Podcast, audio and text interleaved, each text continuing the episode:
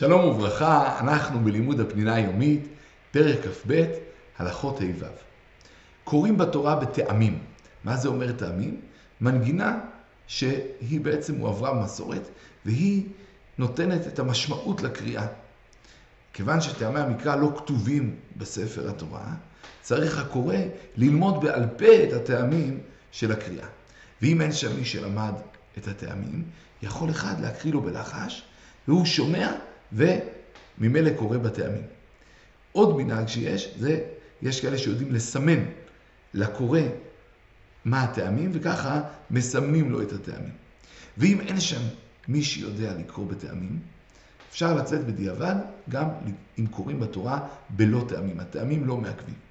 צריך לדקדק בקריאת התורה. ואם הקורא טעה בכתיב באופן שמשמעות המילה השתנתה, צריך לחזור ולקורא כהלכה. ועל טעות שלא משנה את המשמעות, לא צריך לחזור. בהתחלה היו נוהגים שכל עולה היה קורא בעצמו בתורה. ולכן כולם היו מכינים את הפרשה, והגבאי היה מעלה אותם, הם היו יודעים לקרוא. או שהגבאי מראש היה אומר לכל אחד מה ללמוד, וכך כל אחד היה מכין ועולה.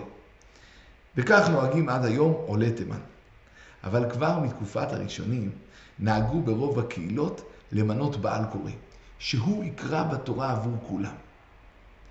ולמה? כי היו כאלה שלא ידעו לקרוא כראוי, והיו כאלה שחשבו שהם יודעים לקרוא, אבל באמת הם לא היו יודעים לקרוא, ואז הגבאי לא היה מעלה אותם, כי הם לא, לא קראו כראוי. וכדי למנוע את העלבונות ואת הצער, תקנו שקוראים את העולה בתורה, הוא מברך לפני ואחרי, אבל בעל הקורא הוא הקורא. למרות שכל אדם מברך בבוקר ברכות התורה, תקנו חכמים שהעולים לקריאת התורה יברכו שוב לפני הקריאה ולאחריה את ברכות התורה. ולמה? וזה כדי לקבוע בלב השומעים שהתורה היא אלוקית ומקורה של התורה הוא אלוקי. בהתחלה היה המנהג שרק העולה הראשון והעולה האחרון מברכים. העולה הראשון מברך לפני, העולה האחרון מברך אחרי. זה היה המנהג. אבל גזרו חכמים בעקבות גזירת הנכנסים והיוצאים, שכל עולה ועולה יברך לפני ואחרי. מה זה גזירת הנכנסים והיוצאים? יבוא אדם באיחור, הוא נכנס, ואז הוא רואה שלא מברכים לפני, הוא יחשוב שלא מברכים לפני, כי הוא ישמע רק את הברכה אחרי, וכן להפך.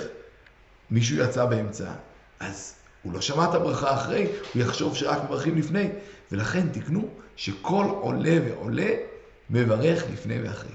מכאן אגב רואים כמה חשובה ברכת התורה. שבגלל הטעות הזאת, שאולי אנשים יחשבו שמברכים רק לפני או רק אחרי, תקנו שכל עולה ועולה יברך ברכת התורה. במשך התורה, הקריאה, צריך העולה לקרוא בלחש עם בעל הקורא, שהרי הוא ברך, ואם לא יקרא, אז יש חשש לברכה לבטלה, לכן הוא צריך לקרוא בלחש עם הקורא. בשעת הדחק מעלים לתורה גם אדם שלא יודע לקרוא, או אפילו שהוא עיוור. ולמרות שלדעת השולחן ערוך אסור לקרוא בתורה, לתורה, למי שלא מסוגל לקרוא אחרי הבעל הקורא. אבל הרמה פסק את דעת המקילים, וגם בקהילות הספרדיות נהגו בשעת הדחק להקל בדבר. ונסיים בשאלה, מדוע תקנו שכל עולה ועולה מברך לפני ואחרי? מה היה המנהג הקדום? מה הייתה התקנה? ומדוע? ואיזה רעיון אפשר ללמוד מהתקנה הזאת. שלום, שלום.